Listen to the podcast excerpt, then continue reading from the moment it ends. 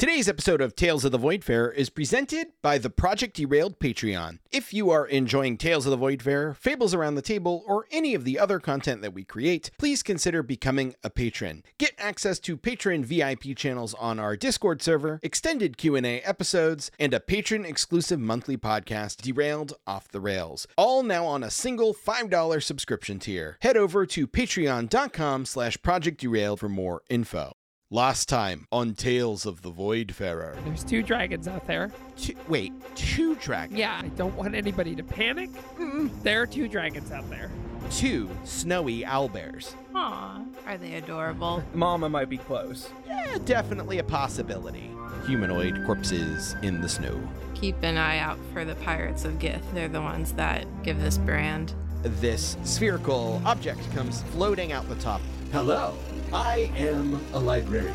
How can I be of service? You turn in time to see a snowy owlbear attack the shit out of your gargoyle. Oh, come on!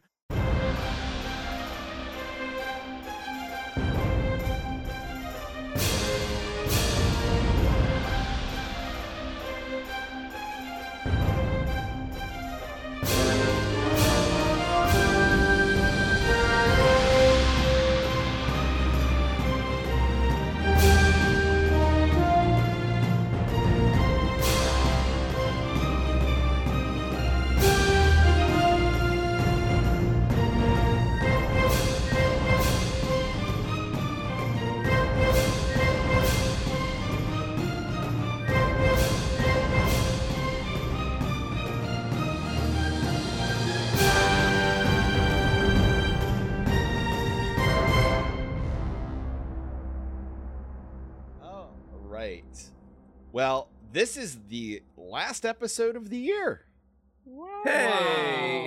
Uh, or no, shit. I'm all messed up. At the time of this episode, it will be 2022. Ooh. Oh. What celebrity death is Saker going to predict this Oh, year? I forgot I did that. I have, Uh, I have, sometimes I will think of that and I will periodically Google Henry Winkler to make sure he's it was okay. Henry Winkler. Henry That's Winkler's got, what, like 17, 18 days left? Oh man. He's got to push through. yeah. Uh, this year I am calling Tom Selleck.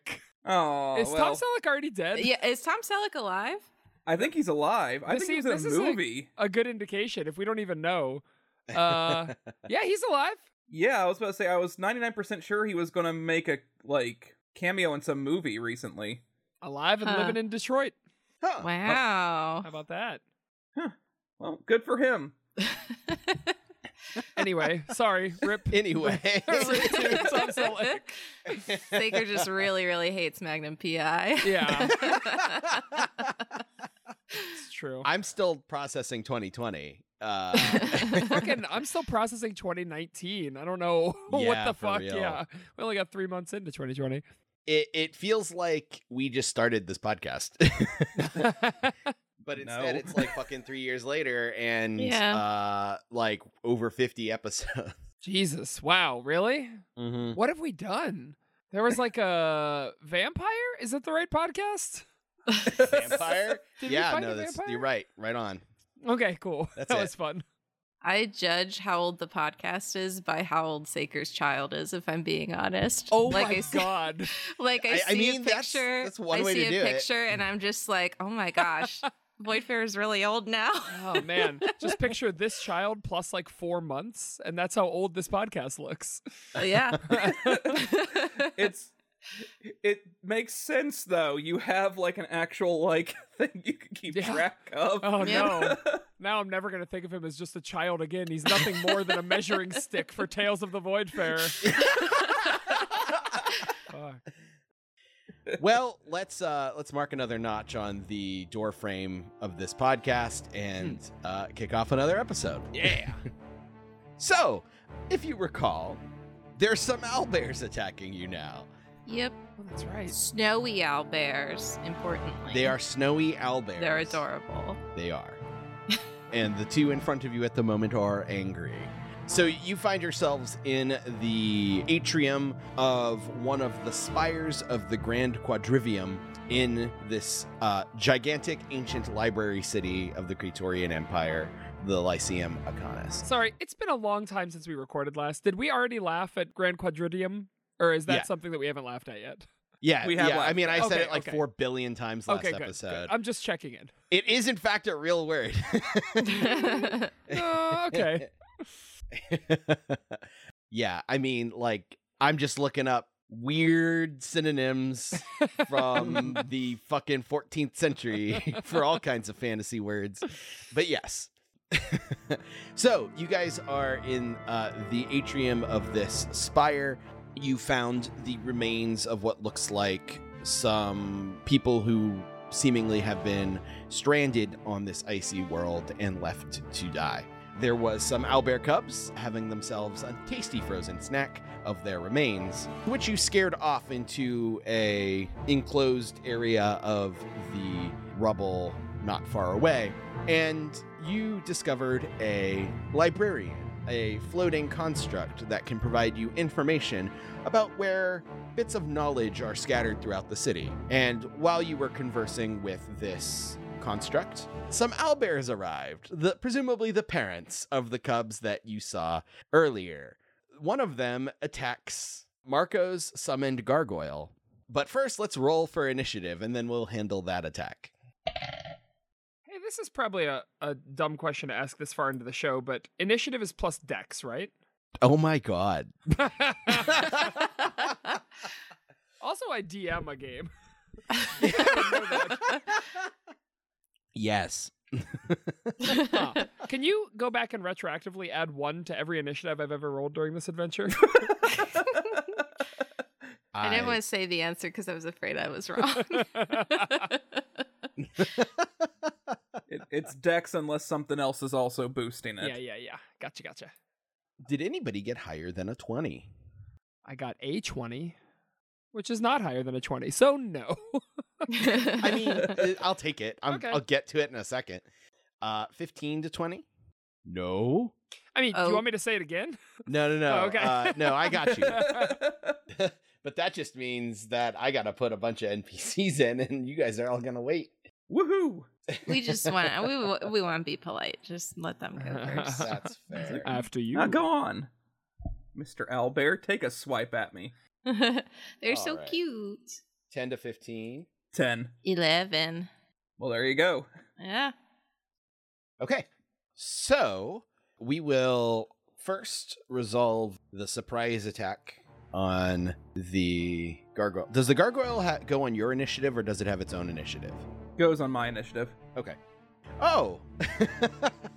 I know shit, just rolled a nat 20. Wow. Eh, rip. okay, so it that was a uh, 27 to hit, obviously. Uh, so as a critical, that's going to be 28 slashing damage to your gargoyle. All right, it's still up. It's actually only like slightly weaker than I am at this point, which like I think says more about the gargoyle than it does me. Huh. Uh, Um, and then the owlbear's second attack, as it attacks with its beak, is going to be a 19, A 19 to hit, that will hit. uh, and then 10 piercing damage. All right, uh, let's see here. Gotta ask though, is this owlbear magical? Uh, no. All right, that will be half damage. Okay, Yep, we're good. He's still up. got it. Okay, uh, Luckbeak, you're up. Uh, remind me how many owlbears there are again? There are uh, two owlbears that are a threat. Um, there are two smaller owlbears that have fled where they were scavenging the remains of the people and have like hidden in some rubble on the other side of you from the attacking owlbear. So you have inadvertently put yourselves between these owlbears and their cubs. Okay. So, um, I'm going to go for the one that hasn't struck the gargoyle. Okay. Um, and out of panic, uh, I'm going to do my thing that I do the most, which is I'm going to cast Animal Friendship. Ooh. Oh. Okay. Uh, is its intelligence four or higher? I believe. I'm sure it is. I like failing on this. Uh, no, it's not. What? Uh, Holy shit. Uh, You were close that three. time, though. They are beasts. They The- are okay. animals. The beast must succeed on a wisdom saving throw. I'm going to say it has advantage on the roll because the situation. We haven't attacked them. Well, yeah, we're in between. It. I'm sure it still failed. That's a 10. Yep, that's a fail. Holy shit, it's charmed for 24 hours. Ha! We have a new pet. Oh my god. so uh I think uh, Luckbeak like uh uh points at this thing and um starts I guess gibbering in Doar. Uh and um I don't know if there's some like snowy connection that this snowy owlbear feels with this penguin language. Um but uh but I I I feel like maybe I don't know that there's some connection between these two creatures now. Okay. Yeah, it, it comes in threatening. It's it's uh, the feathers on its shoulders and head bristling, its beak bared and snarling uh, as the other one has attacked the gargoyle and it's like now turning on you guys. And then it like stops uh, and its feathers kind of go down a little bit and it kind of cocks its head at you and just lets out like chirps. Now we we don't mean you any harm. Is there any way you could tell your friend that? Uh, it kind of just cocks its head at you, Okay. but it does. It's not threatening towards you. Okay. Cool. Now, is this only towards you or is it you and your allies? Um if you or one of your companions harms the target, it says it's charmed by you. Got it. Um yeah. So it is still an animal. Right. Like you're not controlling it magically. Right. It's just friendly towards you. Sure. So to get it to do anything, you'd still have to make animal handling checks, but you can do that with advantage. Okay. So like a command of like, can you tell your friend we're we're fine is Yeah, probably no, too complex Yeah. of yeah. something for an animal. And you're willing to bet that the magic of your charm spell may not hold up once combat actually starts proper. Yeah. All right. Because like it y- you guys attacking its mate probably will have a similar effect to you guys attacking it Uh well then I yell out to Marco and Ravnus and say, "They're friendly." Even though they're clearly not. the, the one i mean to be fair one of them does the one of them looks friendly I think I would just look confused. um actually, I'm going to use my action surge mm. to oh. Uh, Nick, I'm reading through the spell message, and it doesn't say we have to share a language. It just That's says I can whisper a message, and it hears the message, but it doesn't understand the message. Mhm. Hmm. Uh, all right, never mind. I'm not gonna do action surge. that would be like the the most baller action surge ever i'm gonna use action surge to do like role play actions in a combat Uh, that sounds That's so- exactly like something I would do. exactly It's so quintessentially Saker. Uh, fuck! Now you guys are making me feel bad that I'm not doing it. no no you could do whatever you want All right, I action surge to message, uh, and I'm going to uh, I'm going to message like uh, kind of a uh, a a cooing noise in its ear to sort of calm it while gesturing at uh, at at the rest of our party. So can I roll animal handling for this? yeah i'll let you do that Okay. Animal handling. Haha, that's a nine. Wait, Ooh. hold on. Ooh. I'm also lucky. I'm spending one of my luck points to roll an additional d20 before finding the result of my roll. mm-hmm And I got a seven. How lucky. Oh, so lucky. I should have just shot this poor motherfucker. Didn't say good luck. No, it's true. yeah, so this was targeted at the owlbear that was like attacking the gargoyle. No, no, no. This was targeted at my friend Albert because I wanted Oh, the friend owlbear. I wanted him to like not attack my friends. Well, did you roll? Did you roll that with advantage? No. Because that's the one you charmed. Oh. Oh, you get advantage. Oh, okay. Then I'll... Yeah, you charmed it, so you have advantage on animal handling. Sure. Okay. I mean, you don't. You also don't have to use message on it I to know. do that. I'm panicking, Nick. I'm panicking. Uh, okay, well, this time I rolled and got a natural 20. Wow. Okay. There is that luck. Yeah, through your gestures and cooing and and everything, and th- projecting your cooing into its brain somehow. right. it looks around kind of confused, but it kind of drops all of its uh, hostile posture. However, this is doing nothing to affect the other Of one that not, still yeah. seems angry. Oh, I'm gonna ride this thing. Okay. The other one is still kind of preoccupied with what it sees as the largest threat in the room, which is the gargoyle, because it is the owlbear's turn now.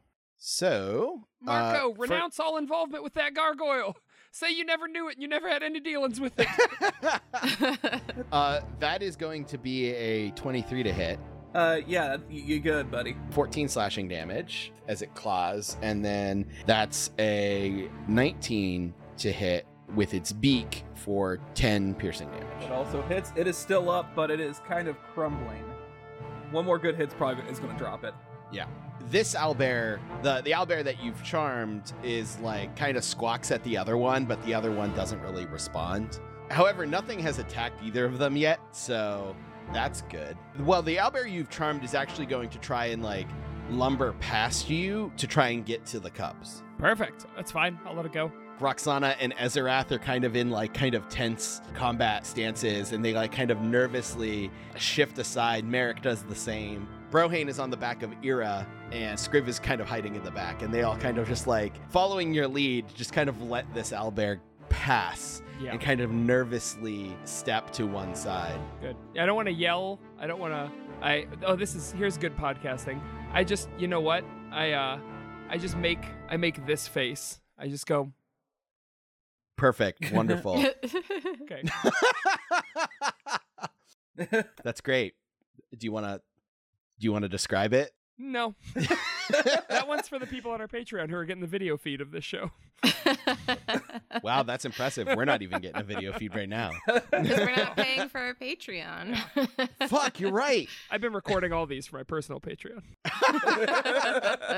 All right, it's Merrick's turn. Merrick is like holding his club. Uh, he has his club and his shield out, and he kind of looks at you like and goes, "Um, are we just? I'm so confused right now." Yeah, let that one through. Once the other one sees that it can get to its cubs and we're not gonna fight it, it's fine. Oh, I got so panicked I slipped into my old accent. I love that you've established that that happens canonically. yep, definitely canonically, and not Saker fucking up. it's a feature, mean, it's- not a bug. yeah, exactly. um, all right, Merrick will like kind of shrug and and step aside as well. Um, I'm gonna make a d20 roll for no reason at all. uh, and it's Brohane and Ira's turn. Um, they're kind of just gonna like ride it out and kind of see what's happening, what's going on. Uh, Ezerath will do the same. Ravnus. Uh, Ravnus is also riding it out and seeing what happens. Um, she still has a hand on her weapon, um, but she's not attacking currently because Luckbeak said not to, and that seems to actually be a thing so far. um, hmm. And okay, now it is Marco and the Gargoyle, which is All the right. title of a weird spinoff. Marco and the gargoyle. It's a weird one. Um, may I make a perception check? I want to see if I can like see a clear exit. Uh, yeah, you don't need to roll a perception check for that. Um, you can see that there is one. So you already know there's stairs that descend to lower levels, um, but this is the level that has there's a large archway that extends out into the plaza that connects the four spires of the Grand Quadrivium. There's like a 50 foot long bridge, and it opens up into this large plaza um, that you can kind of see out into the open, uh, and it's covered with ice and snow. But that's actually the the, the where the owlbears came in from. And that is, it, correct me if I'm wrong from your description before. That's outside, right? That is outside. I am safer here. So Probably. um, I'm gonna basically like tell uh, the gargoyle to fly upwards out of the reach of the owlbear, and I'm gonna stand still. Okay. The owlbear does get an attack of opportunity. Uh, fair enough to it. Man, I'm really liking this d20. That is going to be a 25 to hit. Okay. 14 slashing damage. Yeah, that that drops him. Uh, the gargoyle smashes into pieces. Um, It flaps its wings to ascend and kind of shoots upward, and as it does, the snowy owlbear raises onto its back legs and just with one claw just bats it and just cleaves this thing in half, and it just bursts into rubble, and that rubble like kind of disintegrates into dust before it hits the ground. The summoned creature poofing back to the elemental plane of Earth. Right. Um, I'm gonna hold an action, and if this thing attacks, then I will release it. Okay. All right. Um so it is Roxana's turn. She's kind of standing there, kind of following everyone else's lead, just kind of see what happens. Your guys are basically trying to play it off like the gargoyle was not with you. When the gargoyle gets Uh, hit, I cheer. yeah. Oh, you did it! Yay! Thank God you saved us. Yeah. So as as the rubble, uh, there's this loud crack of the rubble breaking and kind of scattering around. You kind of cheer, and the the sounds of the rubble and your cheers and the owlbear screeches echo around to this chamber. All right, Luckbeak, it's your turn. Um, the owlbear that just destroyed the gargoyle, is it like Yeah. setting its sights on anyone else? Yes, it's now turned to the group, and it still looks threatening. Um, it looks like it's going to attack the next closest person if nothing changes. Who is the next closest person out of curiosity? Probably be me or Ravnus. I also imagined Luckbeak was kind of Okay. closer because animal friendship, because I'm sure that spell has a range. Uh, probably, uh, yeah, 30 feet. Yeah, so it's it's gonna be one of one of you three. Um, so I'm going to, um, basically the noises that the the docile owlbear made.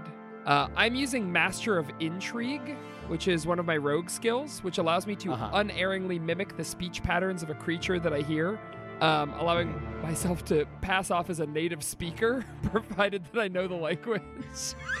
anyway, I'm going to make uh uh kind of owlberry like uh sounds at it while like kind of pushing like everybody aside and like providing a path to the kids. Okay.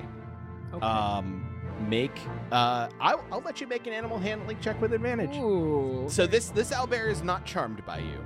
Right. So it, it it's not friendly by any means. But because you're you're going out of your way to mimic the sounds that it's making, um, an animal handling check uh, has a greater chance of success. Okay. Well, that- that'll be a five. Yeah, it doesn't look like it's any less hostile. Yeah. But I will say that you making your sounds at it makes it kind of cock its head with confusion Okay. and it hesitates. So it will not attack this round. Uh, You're fairly certain, though, it probably will next round. Okay. I, I you know what I Hey hey hey guys, is there a reason we're standing here? Is there some other place we could maybe move to? Uh, you did have to like rappel a rope down like 50 feet to get to this. Yeah, but there's like no exits at all. You could descend stairs down to lower levels or run across the bridge outside. Okay. Um, beyond that, you haven't seen any other exits. Isn't there dragons outside though? There are. Okay. Yeah, that's why I decided to take my chances with the owl bear. Yeah. All right. That's all I'm doing. Merrick is looking extra nervous now. um, yeah. Uh, should should we like go somewhere? Should we hide at least? Go Uh, downstairs. Merrick will nod. Okay, yes, and he'll like turn and start walking. Uh, the owlbear is suddenly going to turn at him and screech like, "Don't fucking go anywhere!" he's just gonna stop. Uh, Scriv uh, was is standing where Ner- Merrick is as well, and was like basically going to follow him, and he also stops. I like the descriptor that you gave, Nick, that he walks, so all I could think of is just lowers his weapon and casually starts strolling away. Like Yeah. whistling, like, you Uh-huh. know. Yeah. and the owlbear's like, no, stay fucking where I can see you. So the owlbear's screech for Merrick to stop reverberates around the chamber, and you actually see some bits of ice and stuff fall. And it's suddenly responded by a roar coming from outside that shakes the tower even more. oh, Um, Nick, at that moment, can I um, unleash my held action? Uh, you were your held action was to attack the owlbear. My held action was to cast a spell on the owlbear. If the owlbear started to do anything, Yeah, the Once I- hadn't attacked. It just it just roared at Merrick in response to Merrick trying to go somewhere. It's the I guess it was the the screech up from the outside that would probably have prompted me, but Yeah, uh, that doesn't. That's not coming from the owlbear. Um, but you can, you can, if if you'd like to take your held action now, you can. um, The screech from the outside definitely sounded like a dragon. yeah, I would think I would assess the situation, um, I will cast Hold Monster on it. Neat. Wisdom saving throw. Okay. Six. All right. Um, so it is currently paralyzed. Um, it gets a save at the end of its subsequent turns. And I think at that moment, after I would uh, cast a hold monster on it, I would look at it and I would say to everyone, "Now's your chance. Get downstairs." Yeah. So it roars at Merrick, and then there's the sound of the dragon, and it actually like goes to look up to see where that came from. And as you cast Hold Monster on it, you just suddenly see its muscles just seize, and it just stands frozen like a statue, its body unmoving. And the entire tower kind of shakes as something lands on the side, and you see a white, scaly head begin to look in through one of the archwayed windows as there appears to be a dragon that has been drawn by the commotion. Brohane is on the back of Ira, and he goes, um, do we still go, or will it see us? Even if it sees us, it, it can't get in here, right? Can I make an arc? Can I make a history or arcana or, or nature check to see if its visual acuity is based on movement? Are dragons dinosaurs? Uh, no, you don't need to make a check. You know that that theory has been debunked. Thought so. it sees us. Oh, right. And then he's just going to, like, kind of grab the controls of Ira and it leaps over to the stairwell. And Ezerath is going to nod and start sprinting that way as well. Ravnus. Double move to the stairs. Get the fuck out of here. Okay. Yeah, as you guys all begin scattering, the dragon does in fact roar into the chamber, reverberating, and bits of rubble and ice begin kind of falling around. Nothing that's like threatening, but it's definitely like you feel its roar in your core. Mm-hmm. Uh, Ravnus, you can get there. Marco. Um. All right. So I have to be within 90 feet of this thing for this to hold. So what I'm going to do is I'm going to move towards the door, like backpedaling, and then unleash it once I'm as far as I can get. So, I mean, this atrium is large, but you can basically get to the stairwell without leaving that 90 feet range. So you could kind of get there and continue to hold the monster for now. But I would release it because I don't want the owlbear to get barbecued frozen in place. Yeah, yeah. Sounds good. Yeah, I would release it and then like hope that the dragon was enough for it to be like run, and not hey look there's a penguin. So you're yeah you're releasing it before I get downstairs. Uh, Yeah, you have a turn like be- before it, I do Yeah, believe. No. Wait. Uh, yes. Yes, I one, one round before. Yeah, okay.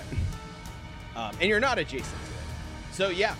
Uh, yeah, Marco, you get most of the way to the stairs, and then you drop the the monster, and immediately, like Beak, you see the owlbear begin looking around, panic in its eyes, as there is a dragon here now. Right. Uh, Roxana is going to head to the stairs as well. Luckbeak. Yeah, I'm heading to the stairs. Okay. You kind of scamper your way back that way, and you get to just where, like, the corner of the rubble. And as you're running, you look back and you see that the owlbear panics and runs out of the chamber. Now, the other owlbear has, like, recovered its cubs, but uh, upon the dragon arriving, has, like, hunkered down. And you see this large owlbear running out onto the bridge, and suddenly, another larger dragon swoops out of nowhere crashes into this running owlbear, talons first, crumbling the bridge beneath it, lifting the owlbear up and carrying it out of sight, out of the frame of the archway. No, Boy. Nicholas. And the other dragon, which having seen that one is significantly smaller, it watches the other dragon fly off with an owlbear and it looks back into the room. Uh, Merrick and Scriv are going to uh, run as well. And I am going to need the people pulling up the rear Merrick, Scriv, Luckbeak, and Roxana all need to make dexterity saving. Did I see that owlbear being taken away? Yeah. Fuck. Now I have to stay in this room. Those owlbear cubs are gonna need a new daddy, so I guess I live here now. You are already friends with their mom. Yeah. Uh, I got an 11. An 11? Uh, that's not gonna do it. Oh boy. Um, Roxana fails, Scriv succeeds, Merrick succeeds. All right, Roxana and Luckbeak, you are taking 45 points of cold Holy damage, Fuck. and Merrick and Scriv are taking half of that, which is 22. As this dragon just breathes a blizzard into this chamber. And you are caught in it as you are just making your way to the stairwell. The owlbears uh, seem to be at least partially protected from like the little like alcove that the cubs had hidden in. Um, the mom is going to take a little bit of damage though, but uh, she seems to be okay. You could catch a, a glimpse, Luckbeak, as this dragon kind of twists its head around, seeing if it can squeeze its way in, and then it gives up, hearing the roar of the larger dragon with its owlbear dinner some distance away. It turns its head and it looks back in, um, its eyes kind of darting around menacingly, almost as if to twirl its mustache at you, and and leaps off of the the building, extending its wings to catch the air and coast away. And we are out of rounds. Um, I mean, I, I guess I am going to go back and check on the mama and the cubs. Yeah, you could see that the mom, uh, her fur and feathers along her one flank are pretty frozen, and she's walking with a little bit of a limp, but uh, she otherwise seems okay. Uh, okay, And it doesn't look like the cubs got any of it. The mom protected them. okay, okay. Uh, I'm gonna like draw an arrow in the snow and ice on the floor here, like to the stairwell, just to be like, you need to move out of the window, the area where things can see you. But then I'm gonna Make an animal handling Yeah, check with okay. advantage. Uh, that's a thirteen. Yeah, you can kind of reach out and it'll let you like pet it. Okay. And as you're kind of gesturing, it looks at you and cocks its head.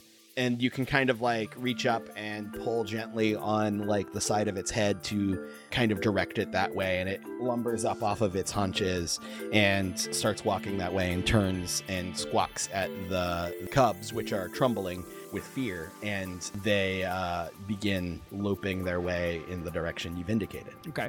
Now, this bear is huge. It is like a polar bear. Yeah. How big is the stairwell? I mean, it's big enough to accommodate it, right? Um, so the enclosure of the stairwell is large enough, and it would probably be able to squeeze its way uh, down the actual stairs, but it like just barely. You- Like you wouldn't, no one would be able to walk alongside it. Okay. it's fine as long as it's out of better uncomfortable than dead.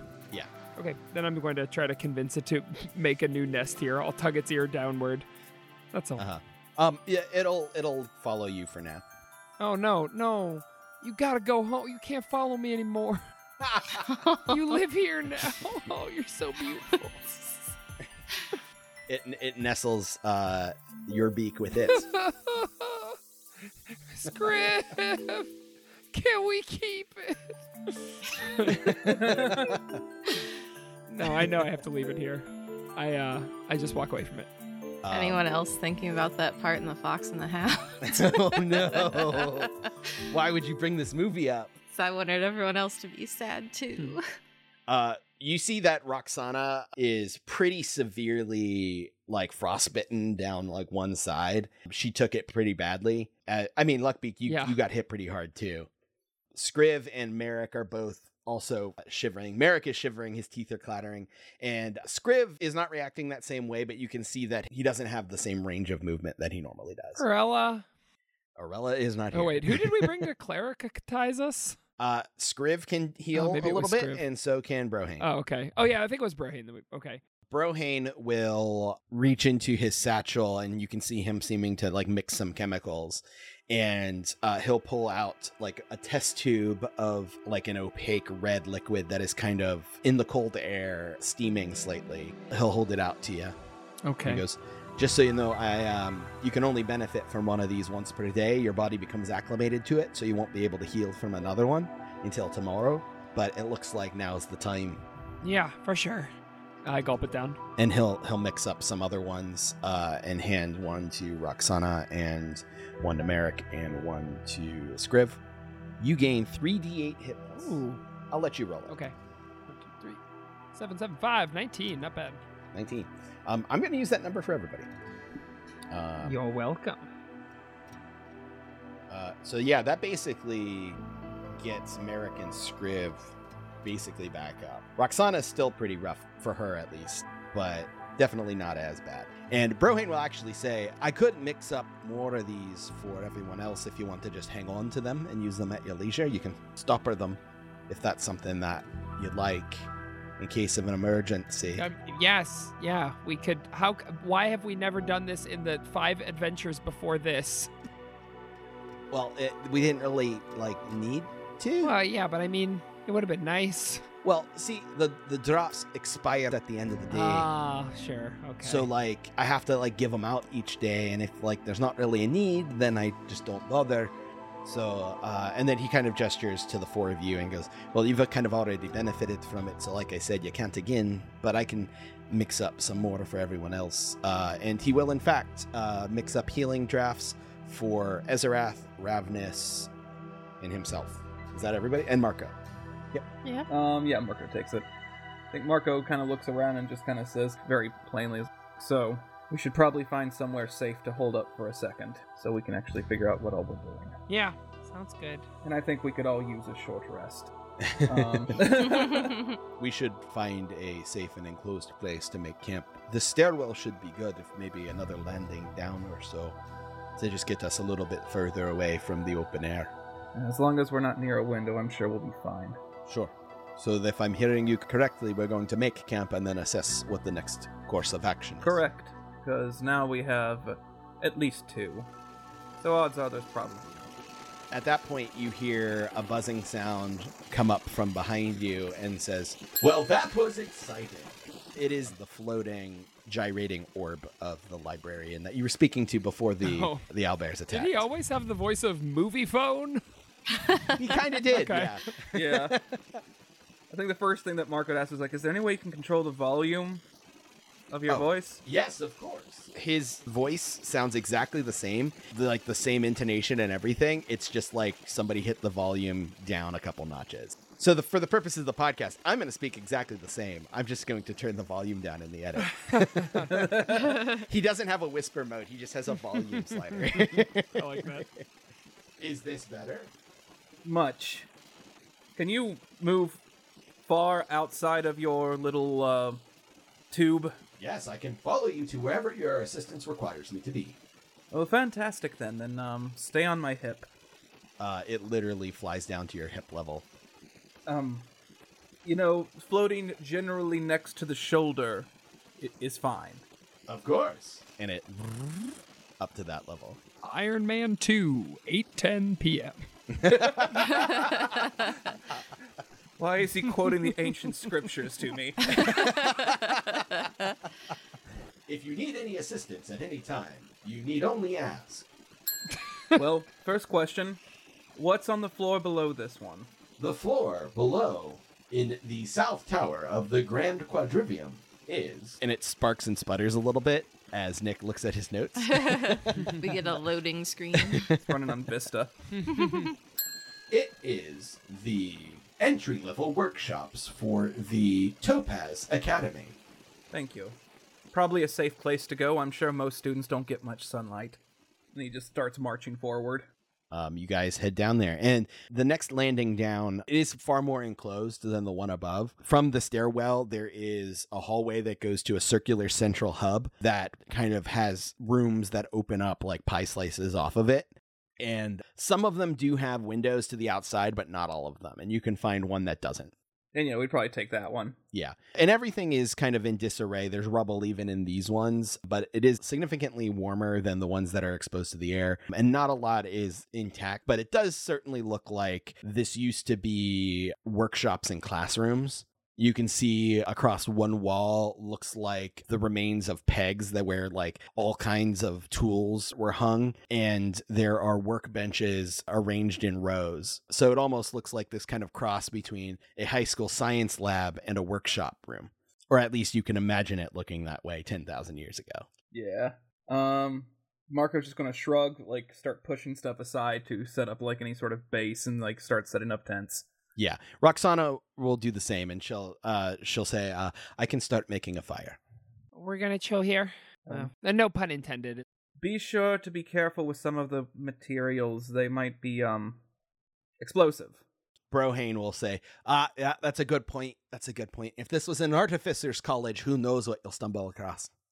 Though I don't imagine, unless it's imbued with uh, a crazy amount of energy, magical or otherwise, uh, that uh, its potency would have survived the passing of 10,000 years, but you never know.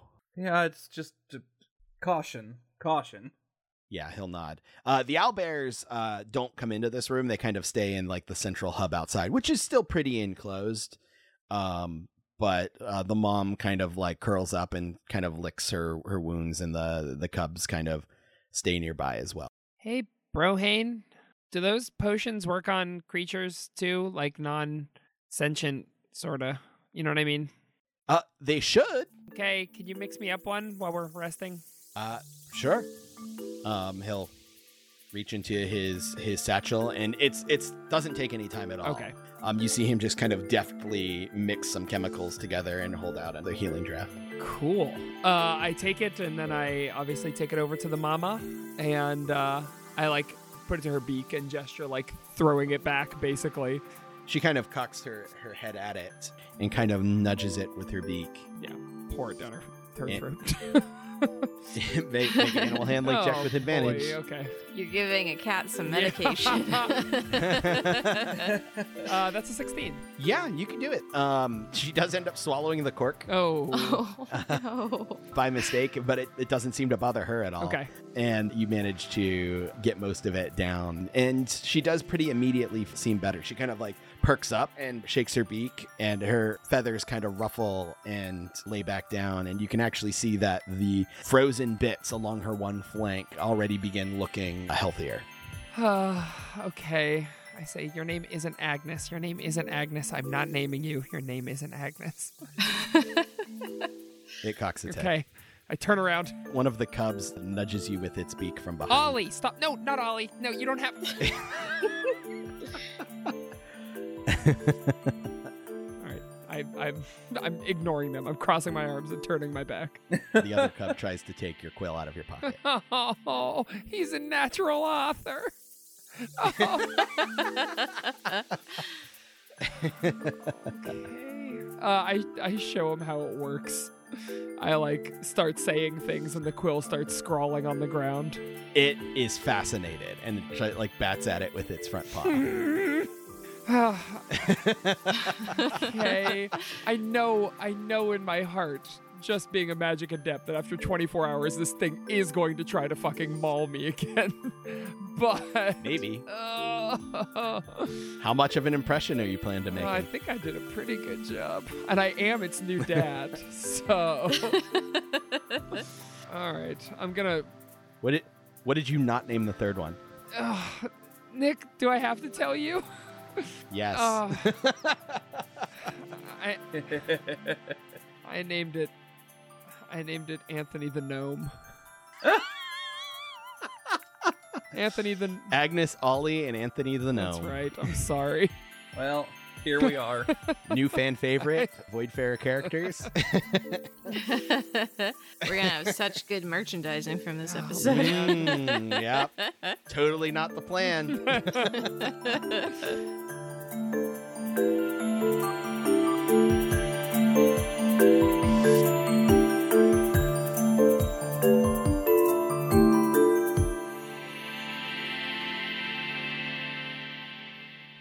Hey everyone, Nick Urasiva here, your dungeon master and time traveler from 2023. Meh, nothing to report. Thanks for listening to this third episode of Chapter 6 of Tales of the Voidfarer. As I mentioned at the top of the show, if you are enjoying listening as much as we are enjoying playing, we'd be incredibly appreciative if you considered supporting us over on the Project Derailed Patreon. Now, with a new single $5 subscription tier, you get access to our patron exclusive Discord channels, extended Q&A episodes, and a whole extra podcast where the Derailed team just sits around and chats about whatever nerdy topics happen to be on our minds that month. Check out a clip from that show at the end of this episode. And we know not everyone is able to pitch in, but you can always support the show at no cost to you by leaving a review on iTunes or simply spreading the word on social media. And as always, just thank you for listening. Visit patreon.com slash project derailed if you'd like to subscribe. You should give us a follow on our social media at Voidfarer Podcast on Facegram and at Voidfarer Pod on Twitter. Come hang out with us over on the Project Derailed Community Discord. We are always over there talking anything and everything pop culture, discussing RPGs, sharing memes, and playing games.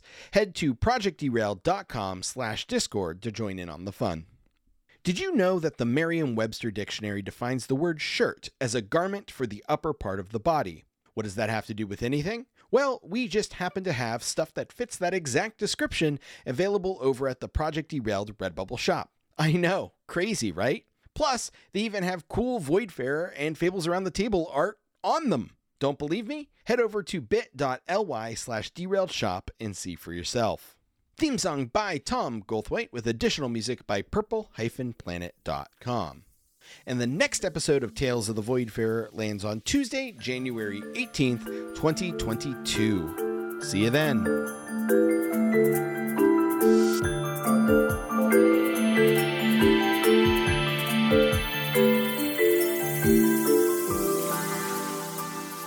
If Scriv was quiet for the whole first part of the game, it's because I totally didn't forget his cup downstairs. didn't bring the cup to D and D. Didn't bring it to Void. I know. Oh, do you do the cup for D and D as well? yeah, the the Warforged that I play in Tom's Eberron game, I do the cup thing. Nice. All righty then. So you guys make camp in this ancient artificer's laboratory in uh, Flapwing. You get back to camp from healing up your new owlbear companion friend. Mm, don't say companion. They're not my companions yet. Mm. Yet. I, I am going to wander over to Marco and go, Marco, how much do you know about owlbears? Um, I'm not a druid, but I know a decent amount. Why? Like, are they like cool to live outside of, like, you know, outside of cold environments? Can I make a nature check? yeah, you can make a nature check. We just start keeping Uh. the Voidfarer really, really cold. Uh, that would be a dirty non-nat 20. Yeah, you would know that Arctic adapted subspecies of owlbear like this. They're definitely going to be happier in the cold weather. They can live just fine uh, in temperate conditions. Definitely don't want to take them to anything overly hot or arid. They will not be happy and probably not survive along there. But they're they're basically resilient. They're known to be resilient, um, all things considered. Uh, they can probably survive just fine, especially on the Voidfarer, but I mean, if uh, you'd probably want to make a decent home for them in the cold, or hold on a second, wait, are you? This is all hypothetical, right? like, as you've been talking, I've been narrowing my eyes and looking angrier and angrier at you. And I'm like, no, of course it's not hypothetical. I thought you were going to say that there was no way they could live outside. Marco, just tell me they can't. Marco looks perplexed. Why? Why would I say that? Because I don't. It's it's not true. The the science says that they could generally live in, in, in temperate climates. Are you looking to adopt? Like just a little baby.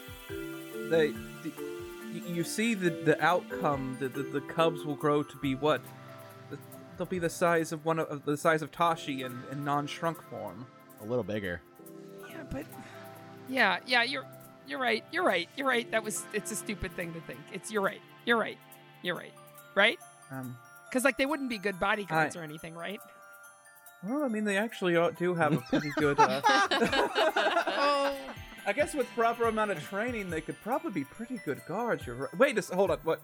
Um, well, logistically, we probably can't get them to the Voidfarer Right. Why?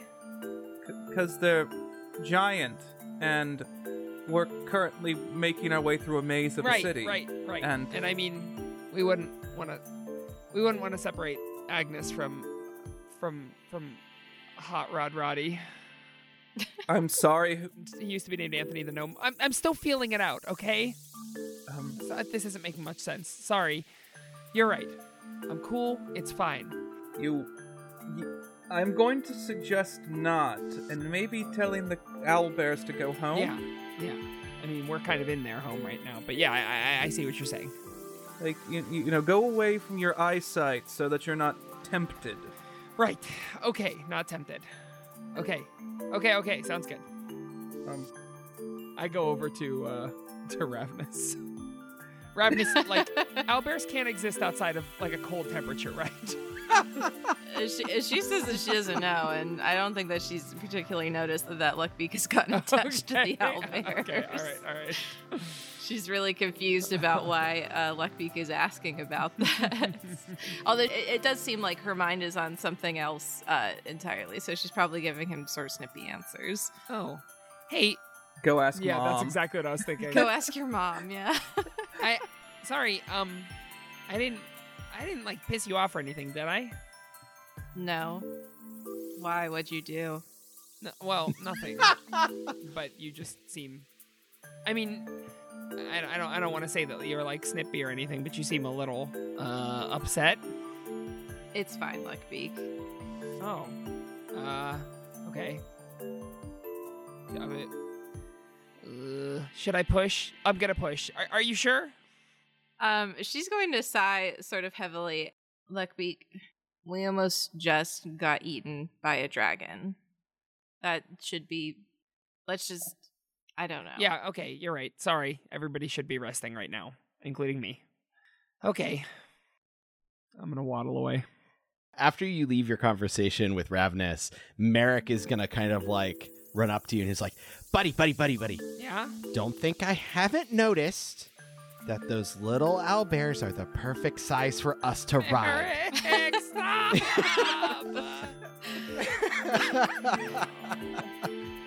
Marco says off to the side, they would make good steeds. oh. oh, only if I can get Danny Deluxe. You can have. Wait, is that a better name? oh, okay. No, this is where they belong, Merrick. oh, um, I, I, I mean, I've usually conditioned myself Yes. to do whatever the opposite of whatever you suggest is. really? Well, I mean, no, no. It's just that I tell myself that because it makes me feel better. But no, I, I do whatever you do, to be honest. I was gonna say because like the the one time that I suggested that we go to the Displacer Beast racetrack back there on the Rock of Brawl, you seemed all into it. Well, yeah, I, I mean, I was really into it. And, and, and, and I mean, in the end, it kind of sucked. I mean, when they're not really racing, they're just appearing in different places. There's not a whole lot yeah, I didn't really sport. understand Yeah. how it worked Yeah, either. Not, not super fun. But, I mean, we did win a lot of money, didn't we? I mean, we took it out of other people's pockets, but I mean, I guess you can call yeah, that winning. I mean, we, we won it in, in a sense. Well, we, we left with more than we came in with. Yeah, you're right. There you go. Should ride them. Do you just want to like get on them real quick now, just to see like if it's comfortable? Yeah, or I mean, we can at least measure them for our saddles. Maybe talk to Brohane, see if he can fashion us something. Yeah. I was thinking of going all out. Oh, okay. All right. Let's let's go talk to Brohane. This is a bad idea. Merrick, I don't want the whole episode to be about these owlbears. I was gonna let you two go off and Yeah, do that. and that's that could be a conversation that happens in the background. This is Nick's Um, Christmas gift to me, just baby owlbears. Baby owlbears. You know, Tom and I did explicitly say that when we were talking about this episode. yeah, Flapwing and Merrick go off to talk to Brohane, who's very confused about the whole the whole situation. Ravnus, hmm you're kind of settling in, and you see Ezarath, who's kind of just keeping to herself. She warmed up by the fire that Roxana has now gotten made for a little bit, but after she seems to have gotten comfortable, you see she just kind of slinks off and ducks out of the room into the hallway. Ooh, that's extremely suspicious. Um, Ravnus is going to watch her and um, look to see if anyone else has noticed this. Um, it, no one really seems to react. Like she wasn't. She didn't seem like she was trying to sneak. hmm she just kind of decides to leave and did it just kind of casually while everyone was kind of doing stuff. You find it hard to believe no one saw her, hmm But no one's like reacting. Yeah. but no one seems to think it's a big deal. I mean, Ezrath can do what she wants. no, she can't. Um, yeah, so Ravnus is going to uh, like look around at everyone, and then I think that her curiosity is going to get the best of her, and she's going to uh, stand up and sort of peek down the hallway where Ezrath went, just to see what she's doing. Yeah, uh, you kind of peek your head out and you see that Ezerath uh, has like stepped out into the hallway, and you see that she's like kind of given the owlbears an especially wide berth, kind of nervously, and she kind of quietly walks down the hall and peeks into the next room over and steps inside. That's seeming really suspicious. Ravnus is going to follow, also giving um, Agnes, Ollie, and whatever the third one is a, a pretty wide berth, and then uh, follow her and sort of like peek her head in the room. One of the cubs does kind of see you and uh, like kind of step up and kind of excitedly kind of lope over to you to She's going to ignore it, I think, but that's really cute. I can I can hear the internal struggle. I know. Ravnus wouldn't do anything, but Fiona would do something. But Ravnus isn't going to do anything. uh, Um. its ears kind of back as you just kind of keep walking, and uh, but then it kind of quickly forgets and uh, turns around and uh, tackles its sibling. That's so cute. Be attached.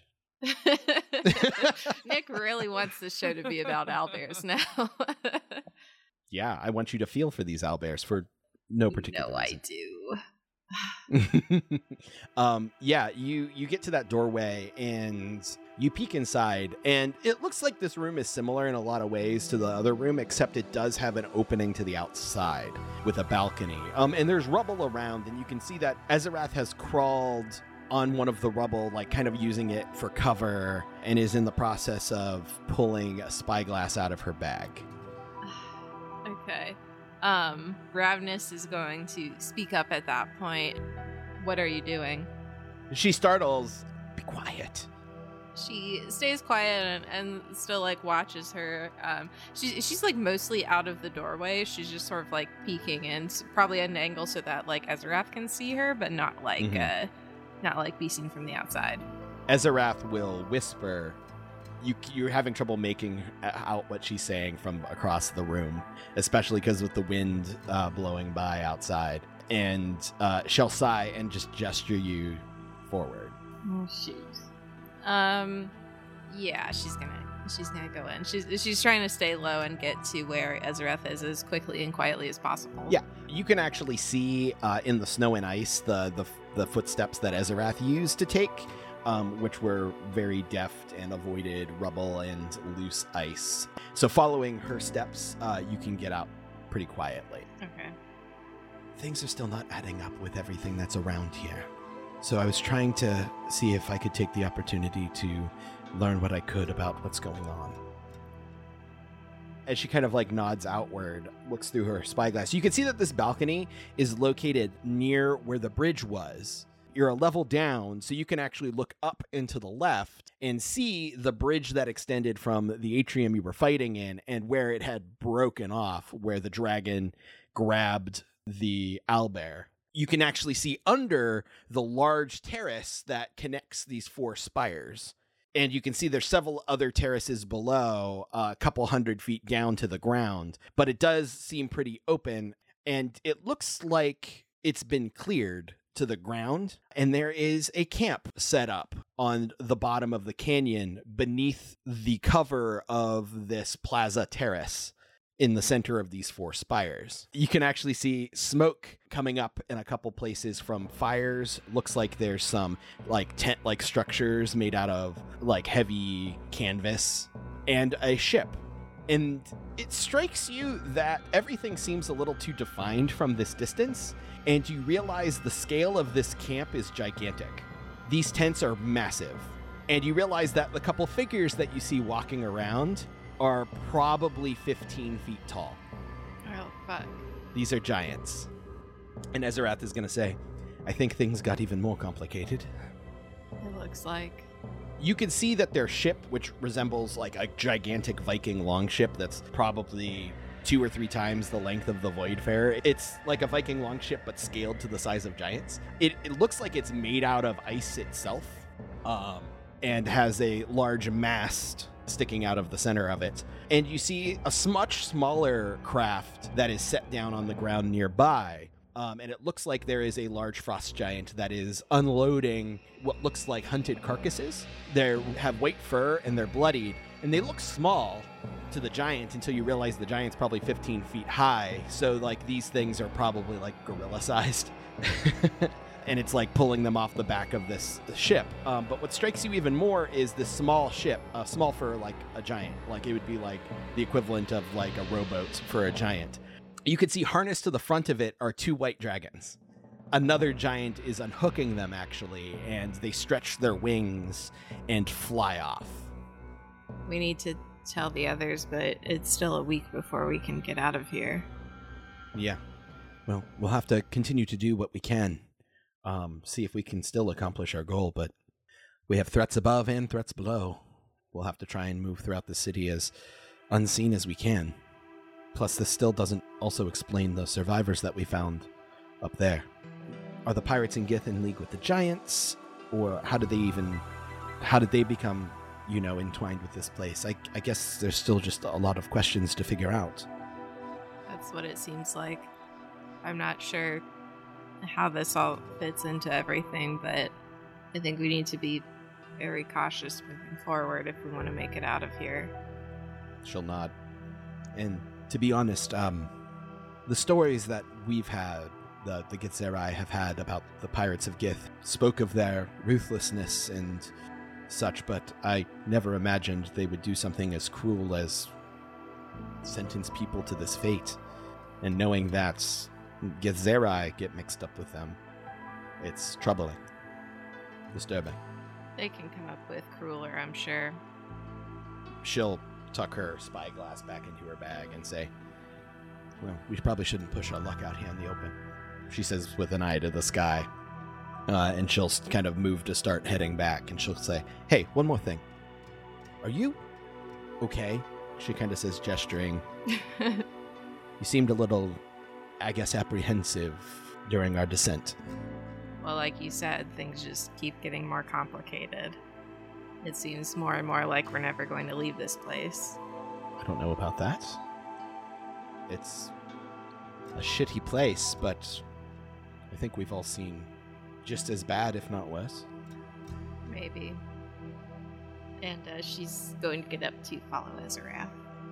Well, if we can find some information about uh mutual problem, the whole situation, she'll gesture kind of vaguely to your forehead with what's going on with that, then I think it would all be worth it, don't you think? If we make it out of here alive, then maybe. Fair enough. She will head back. Back in the main room. Marco, are you doing anything in particular? I would probably be sitting away from the group at that moment, like just kind of like jotting stuff down in my notes, um, kind of just with a perpetual like grimace. Yeah, and I imagine you did like a once over of the room. Um, you did notice that there are bookshelves here, um, some intact, some not so. But uh, the one thing that strikes you, and something that has been kind of nagging at you this whole time, the whole descent through this tower, um, for being in a library city, you have not seen a single book. Yeah, I think that he would probably like uh Marco would probably be sitting there just thinking of that as just being an oddity. At first, like he kind of ponders it and he thinks we're currently in like what's the word I'm looking for? This academy, we haven't been in libraries, we've been in classrooms, but I think the more he's thinking about it, it just seems odd. So um hmm. And it's like, it's been 10,000 years, but like, this is a magical library. And, you know, this is an artificer's college. There's a wizard school across the way. This was basically a place built by uh, wizards. Uh, there are ways to preserve books indefinitely. And it is weird that you've not seen any. I think Marco would probably um yeah, I think that he'd probably like put that into his notebook a little bit more just on like his other copious notes that he's been taking since he's been here. Um and he's probably actually going to like stand up and he's just going to start going for like essentially a walk. Um, I guess maybe like just outside the door and just kind of pacing back and forth. Sure. The owlbear mom raises her head and kind of lazily watches you walk back and forth. You see Ezerath and Ravnus return. Give them a polite nod and then just like keep just thinking in my own head, essentially. Ravnus is going to go over to Marco because they have information. We we found something. We should we should talk about it. What is it? Well, we saw outside that there looked like there was well a giant camp. Um, they had a ship. It looked like it was being pulled by white dragons, and it seems like a pretty big encampment. Do they seem antagonistic? They didn't notice us, but they're giants. May I make a check to just kind of like learn the demeanor of your typical ice giant? To see if Uh, I'd have that information in me. Uh, yeah, you can make a history check. Okay. Not gonna be the best. It's gonna be a 15. Yeah, you know that that frost giants do tend to the uh, neutral evil alignment for the most part. And obviously, individual alignments vary, but as a society, that's kind of where they sit in general. And you do also know that they uh, they do frequently ally themselves with white dragons. And in fact, you you could recall reading about spacefaring frost giants in your book sailing the sea of stars uh, where it specifically says that they employ white dragons to pull their ships through space Marco is just gonna put his hand in it, like he's just gonna face palm and just go. Is there anything else? Is there maybe like an ice volcano? I mean, what else could there possibly have seen? Is there is there another blizzard coming? I mean, I'm don't know. I mean, what else could we possibly think? Maybe the building suddenly catches fire, but it's cold. I don't know. Ravnus just stares at him. Yeah, like I, I would say he starts trailing off with like various other just bizarre things that come. comes like, well, what about you know maybe maybe fucking illithids, maybe illithids, or I guess you're probably hearing Gith right now are gonna come storming through here. Why not? Let's throw even more in there. ezerath looks really confused the two owlbear cubs just across the atrium kind of like tuck their ears back and go and hide behind their mom Oh, Tanner, how could I don't think Marco's like currently like I mean he's just kind of going off, so at least in this time saying Gith to Ezerath's not going to be seeming too bizarre. It's just a deluge of other things. But yeah, um, he's not even noticing the owlbears as he's just kind of like starts breathing heavy and he's just like, "Thank you for letting me know. Um, maybe we should go tell the others." Probably. And they go to tell the others. Yeah, okay everyone. Um, I do believe we have some more news that uh, as Ezerath and and Ravnus were so kind enough to gather for us. So do you want to tell them? there are ice giants down below. roxana will cock her head confusedly giants i was unaware of any giants in the system It seems like more people know about this place than we previously thought. There are more things to inhibit us, I guess, from doing this. This world is full of surprises, isn't it? uh, Scriv is going to say, It is mildly surprising, but the planet was known for some time. It was just located further into the system than most people dared venture thus far. It stands to reason that, given enough time, it would have been stumbled upon by several individuals by now, certainly within the realm of possibility. So, what do we want to do? um, Marco is just gonna say, just kind of incredulously, just like I'm, I'm going to go think on that. Uh, Give me a second. He just goes, walks off back back into the other room and starts pacing again. This time faster. uh, as you, you you leave the room, uh, Merrick is gonna kind of cock an eyebrow and just to the general room, kind of point and go like, "Is he okay?" Because I'm starting to think he's not okay. Uh, I think the camera pans over to Luckbeak, who is just gleefully like the biggest smile on his face while he's has mounted the uh the uh owlbear. yeah, Brohane has given you like a make made like a makeshift saddle with like a belt and some scrap leather. just to give you something to hold on to. There's a single tear that falls from his eye as he says, His name's Willard. It's always been Willard.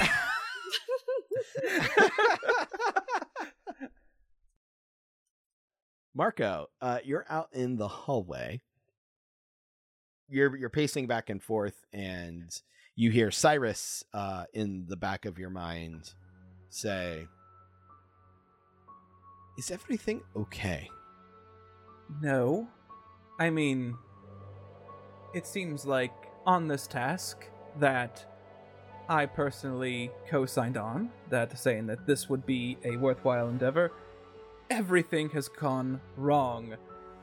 In the past, what, how long have we been here? What, five hours? I don't know. You're asking the wrong person.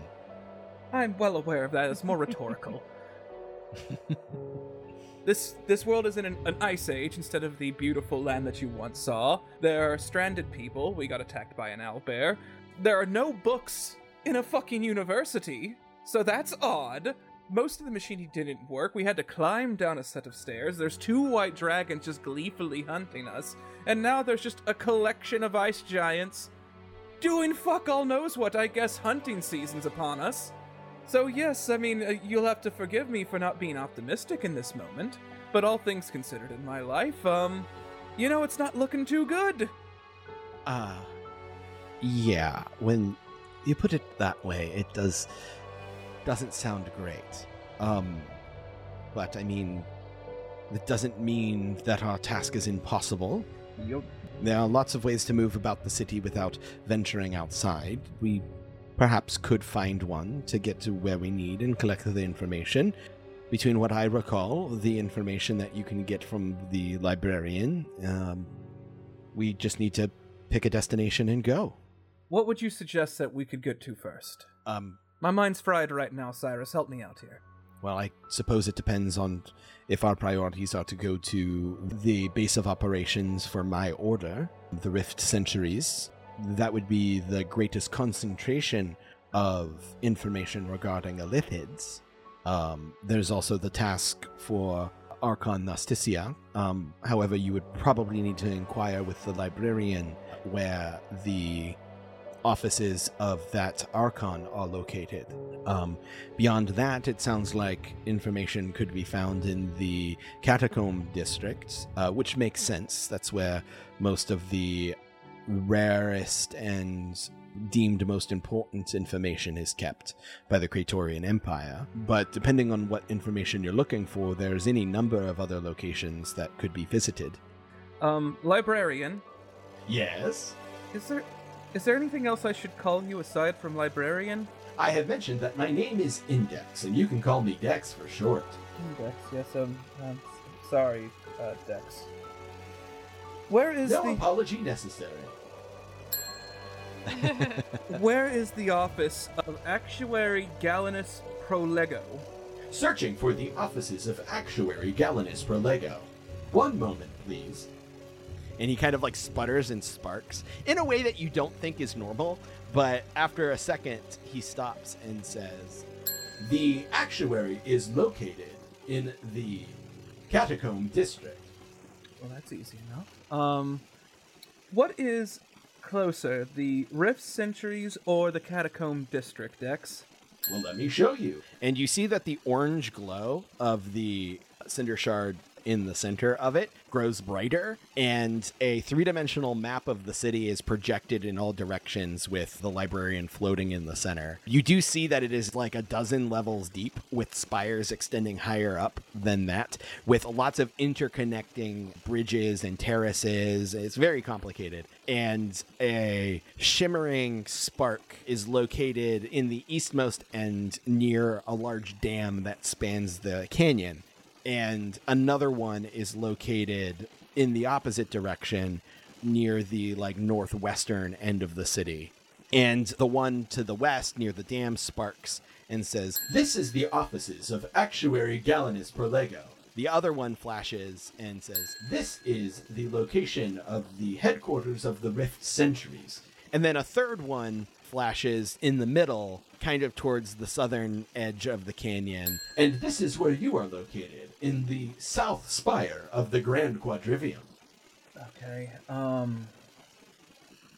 Dex, can you get me the easiest path inside to the catacomb district?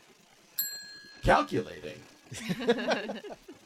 and you see that there is a tiny shimmering line that kind of weaves its way throughout the entire like the entire map from your current location to that one. Cyrus will chime up and says, "I would be hesitant to assume that that path is unobstructed now, um, as I'm not certain the librarian's capabilities of adapting to the changes that have occurred here." I didn't think so. Odds are there's probably going to be multiple obstacles, but if this is the quickest route, then maybe we can take it to the best of our abilities and deviate when necessary. Sounds like a plan.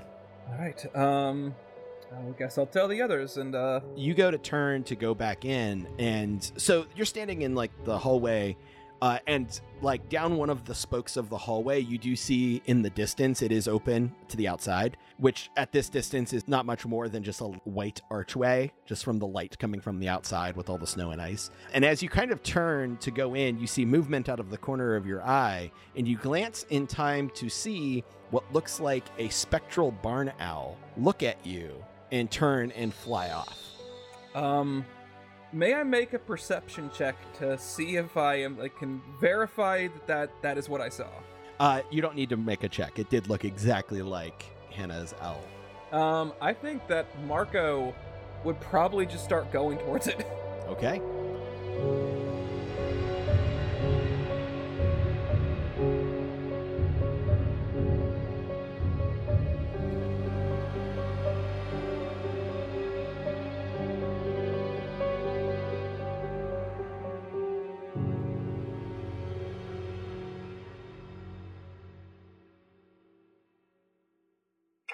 Know I'm supposed to want to love these owlbears, but really I just want to adopt Dex. He's my favorite. hey, Yeah, you, okay, you stay in your lane. Sorry. Marco gets all the disembodied magical voices. right, right, right. With great power comes great responsibility. In a city forever in the throes of the battle of good versus evil, a new team of heroes is arising. Follow the action packed adventures of superheroic teens Limelight, Juno, Jackrabbit, Blazar, and Strawvix as they uncover corruption, fight the bad guys, and defend their high score at the arcade. A new generation is rising in Halcyon City. The team is standing on the shoulders of giants, and they have a long way to fall. Fables Around the Table Super premieres July 28th wherever you get your podcasts. See, the truth is though, if we really wanted to like make it big, what we'd do is we'd like pick one of the other podcasts and like figure out a way to start beef. we need to YouTube drama our way up the totem Uh, pole. yeah, I mean that is how this works. Like truly, it is a mark of our honor that we haven't done this. Oh shit. Who can we who can we start fights with? We need to start a fight with It's All Been Done, a Barenaked Ladies podcast. Oh, you're right. Yeah. Yeah. What what would we fight over though? Saker. Baker. Just make it really oh, awkward. it's really just us versus Evan. It's Yeah. like- that's what this is. Check out patreon.com slash project derailed and subscribe for more Derailed Off the Rails. ProjectDerailed.com.